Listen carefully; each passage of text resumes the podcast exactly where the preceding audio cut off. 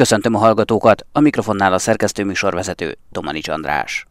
Az Ötves Lórend Kutatási Hálózathoz tartozó Ökológiai Kutatóközpont Evolúciótudományi Intézetének munkatársai Vásárhelyi Zsóka és Hering István, valamint a University of British Columbia kutatója Leticia Avilés a kiterjedt társas viselkedést mutató úgynevezett szociális pókok, illetve a kevésbé együttműködő, de hosszú anyai gondoskodást mutató úgynevezett szubszociális pókok elterjedési mintázatát vizsgálták az Andok keleti lejtőinek számítógépes modellezésével. Megállapították, hogy egy adott élőhely ökológiai sajátosságai alapvetően meghatározzák, hogy szociális vagy szubszociális fajok élnek-e ott. Vásárhelyi Zsókával beszélgettem. Engem nagyon régóta érdekel az együttműködés és a munkamegosztás evolúciós története, és hát ez természetesen különböző fajokban egészen különböző kérdéseket vethet föl.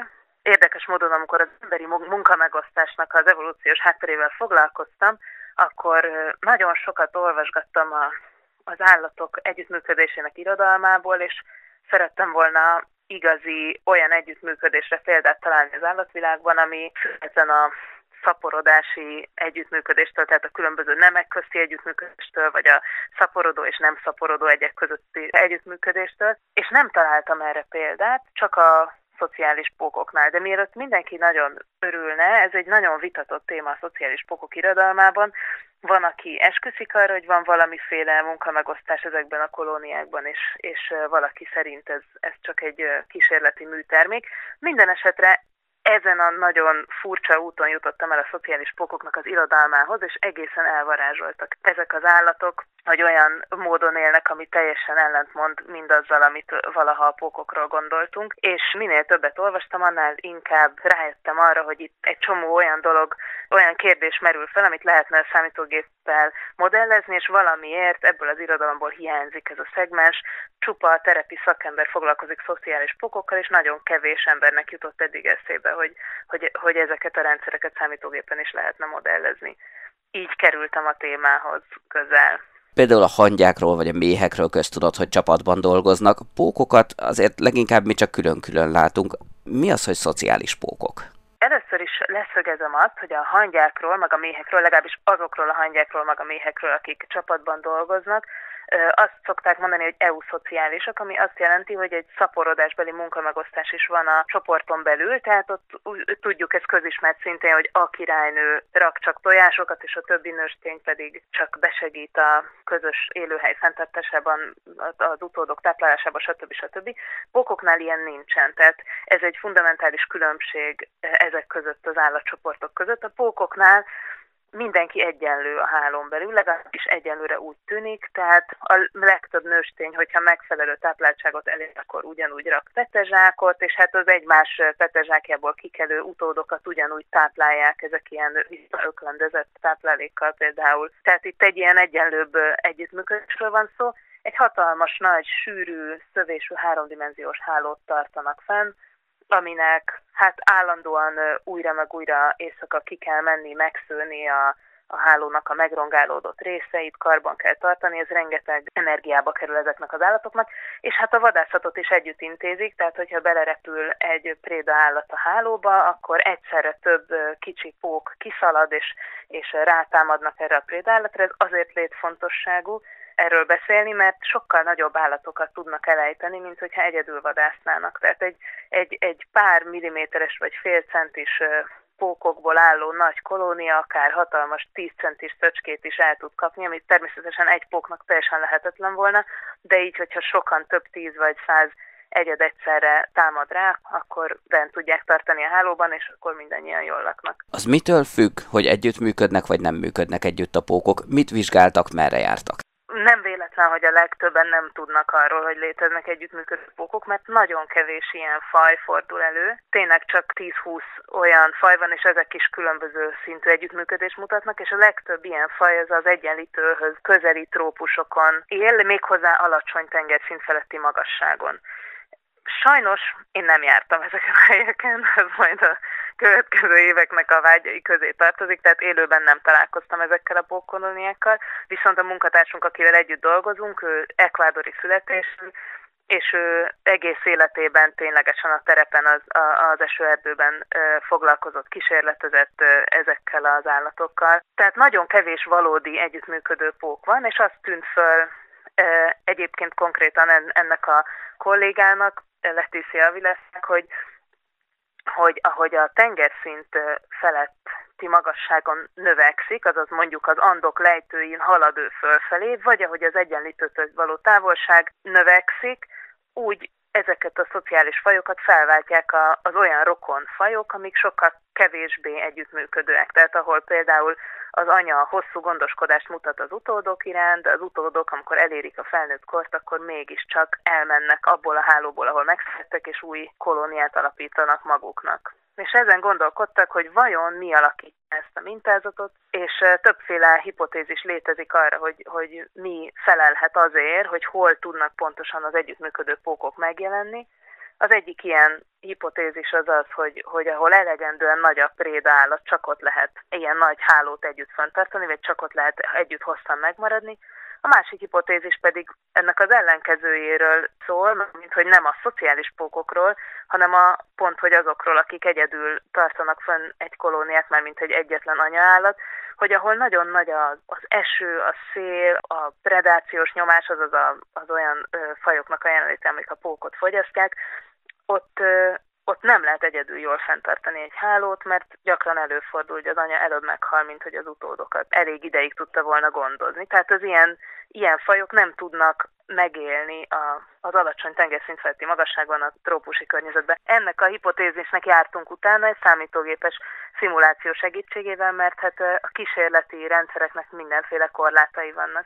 Egyébként ez is érdekes, hogy a Leticia korábbi években próbált olyan kísérleteket csinálni, amivel igazolni tudta volna, hogy ez a, a, a fajok elterjedésének a mintázatának az oka, de hát ezek a kísérletek ezek nem igazán valamit sikerült kimutatnia, de hát nagyon sok korlátba ütköztek, hiszen megpróbált egyik faj egyedeit áttelepíteni másik élőhelyre, de hát tudjuk, hogy az élőhelyek nem csak abban a két faktorban különböznek, és a fajok nem csak abban a egy-két faktorban különböznek, ami amiben ideális lenne, tehát például ahol a tengerszint feletti magasság változik, ott a hőmérséklet is változik, és lehet, hogy mondjuk egy esőerdei faj az nem bírja el olyan jól a hideget, vagy könnyebben kap fertőzéseket, stb. stb. Ezer ilyen faktort lehetne mondani, ami miatt kísérletesen az ilyen dolgokat nem lehet igazán jól vizsgálni, és hát ilyenkor nagyon hasznos az, hogy számítógéppel egy csomó dolgot le lehet modellezni. Hogyan készülnek a számítógépes modellek? Ugye nagyobb állatokra lehet nyomkövetőt rakni, de hát a pókokra azért ez nem annyira működik.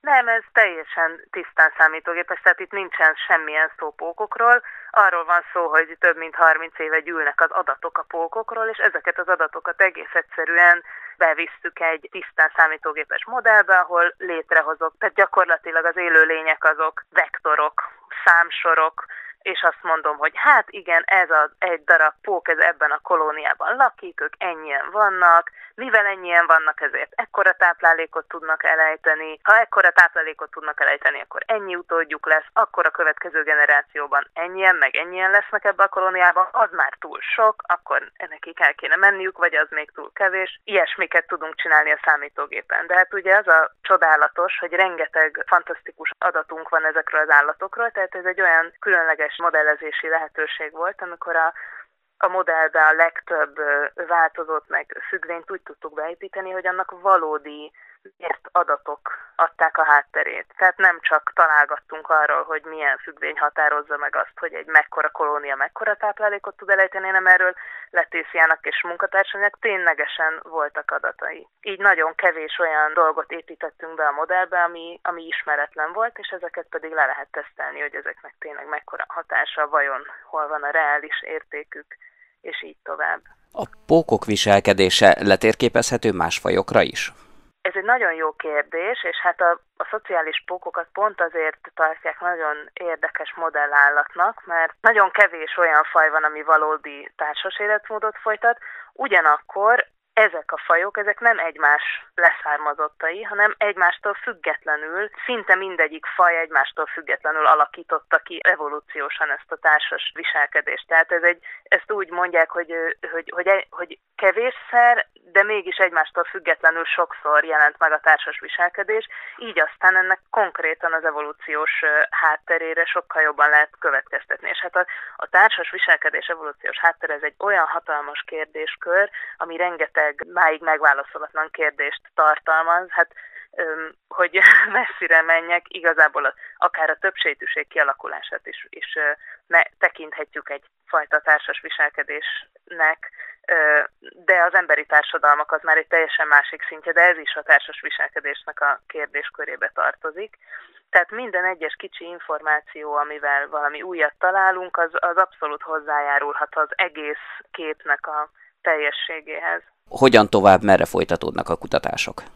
most van vagy négy-öt különböző ötletünk, hogy mi mindent lehetne még vizsgálni ebben az együttműködésben, tehát jelenlegi tárgyszerzőimmel együtt, és hát ami pillanatnyilag most a legizgalmasabb kérdés számomra, az az, hogy amit most nem mondtam még, de gyorsan elmondom, hogy úgy tűnik, hogy a pókoknál ez a fajta valódi társas viselkedés, ez evolúciósan egy zsákutca, tehát ugyan pár millió évig fennmaradnak ezek a fajok, de úgy tűnik, hogy az a faj, aki már valódi társas viselkedésbe belement, így evolúciósan, azonnal már nem tud kijönni, és onnan nem tudnak új fajok kialakulni. És ennek többféle oka lehet, és, és ez az, amire elképzelhető, hogy, hogy, hogy megpróbálunk egy, egy vizsgálatot felépíteni, hogy utána menjünk, hogy mégis mi lehet ennek az oka, vagy a dinamika, ami ide vezet.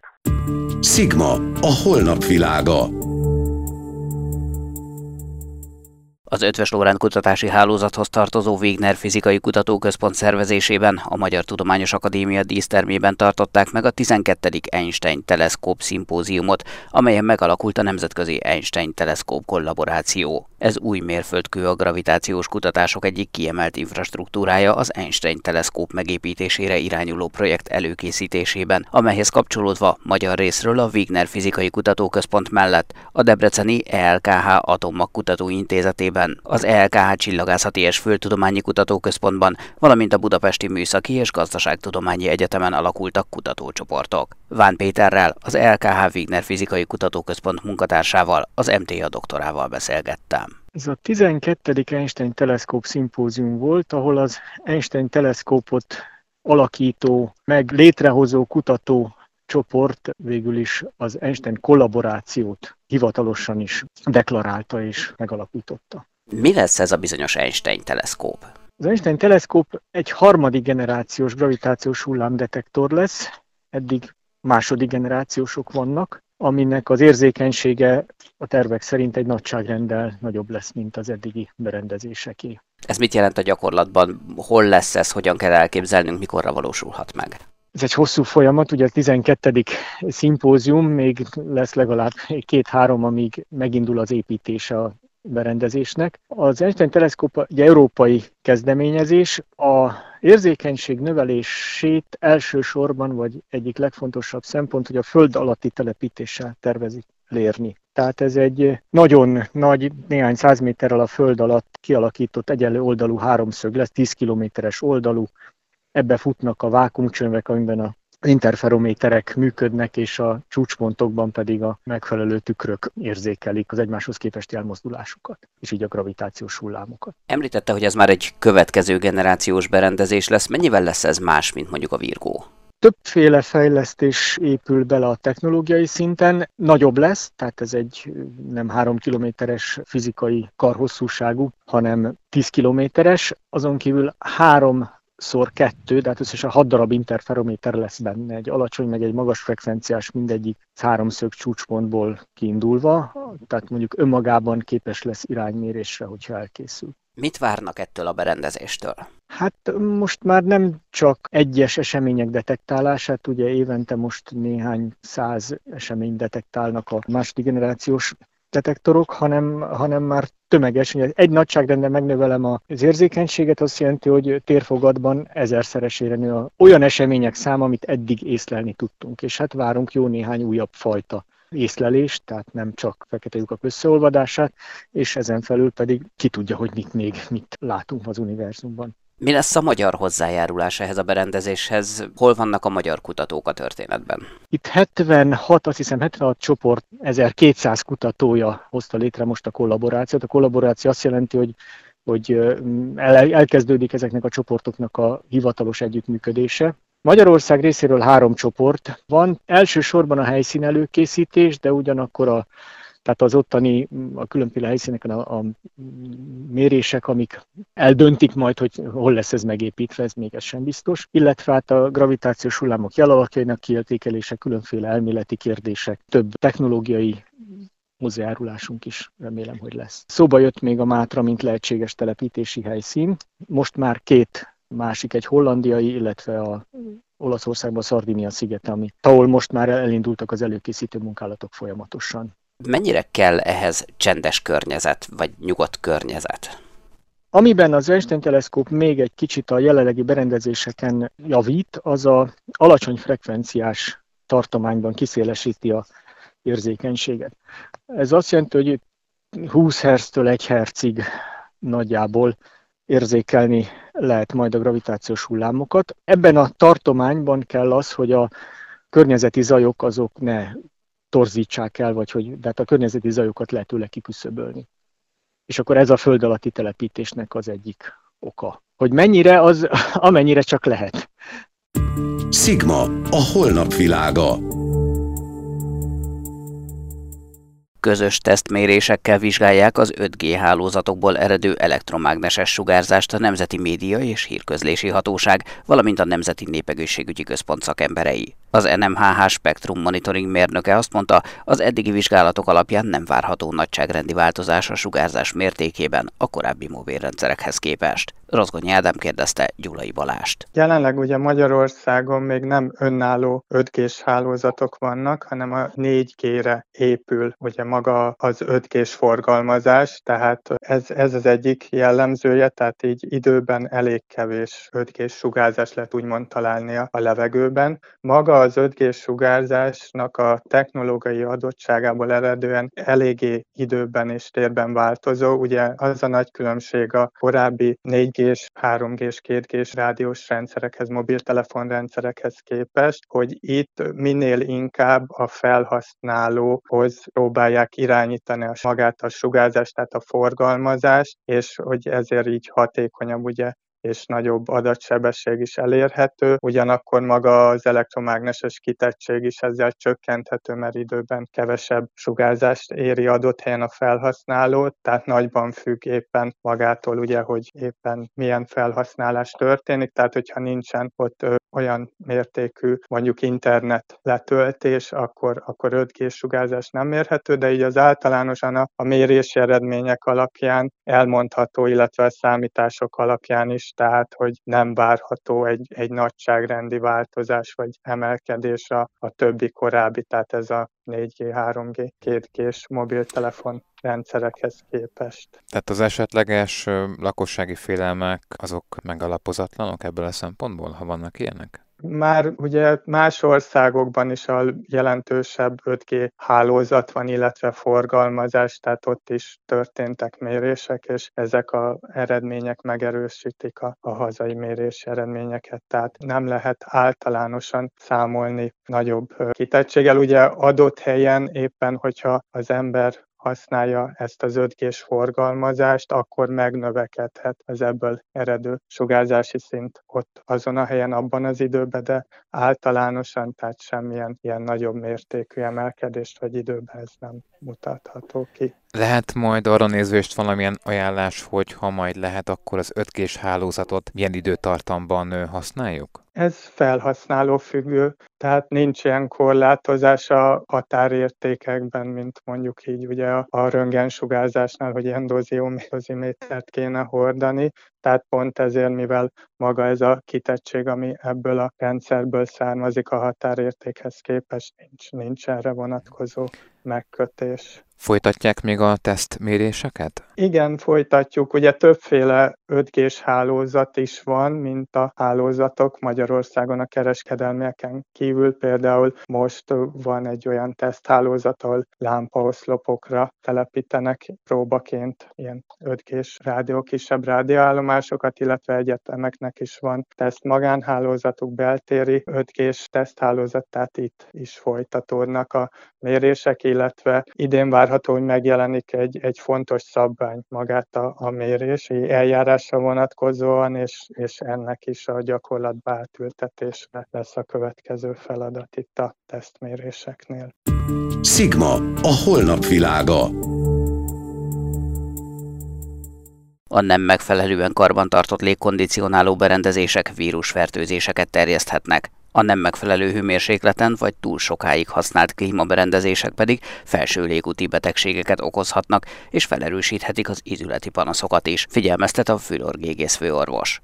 Rozgonyi Ádám kérdezte Noszak Lászlót. Korábban hangsúlyosan csak az év bizonyos részében használtuk ezeket az eszközöket, és néhány világon ismert betegség, sorozat és tragédia mutatta azt meg, például az úgynevezett legionárius betegséget, amit legionella nevű parányi élőlény okozott, az amerikai veteránok között egy amerikai rendezvényen, és az ottani légkondicionáló rendszerből terjedt ez el, és ma már tudjuk, hogy számos olyan kórokozó van, ami ezekben a rendszerekben meg tud telepedni a használaton kívüli időszakban, és súlyos fertőző betegségeket tud okozni. Ezért is javasoljuk azt, hogy a tartósabb használaton kívüli időszakok után próbálják kitisztítatni szakemberrel ezeket az eszközöket, és újra úgy használatba venni, hogy tiszták ezek az eszközök. Hogyha túl sokáig használjuk hűtésre ezen eszközöket, akkor megfázhatunk, vagy más egyéb betegségünk is lehet emiatt? Természetesen a, elsősorban nem is a hosszú idő, természetesen a behatás ideje is nagyon sokat számít, de legalább ennyit számít az a hőmérséklet különbség, amit a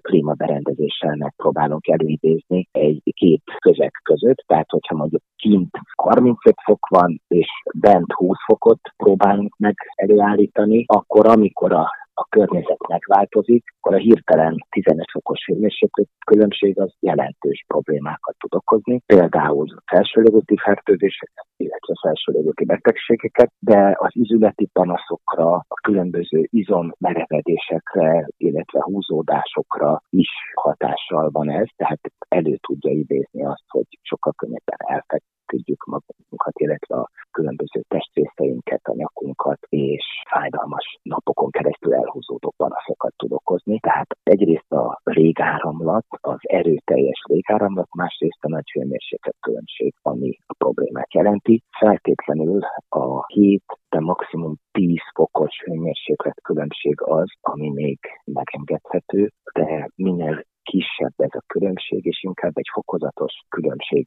kialakítás az, ami, ami szerencsés. Műsorunkat teljes egészében meghallgathatják az infostart.hu és az mta.hu oldalon. Búcsúzik Önöktől a szerkesztő műsorvezető, Domani András.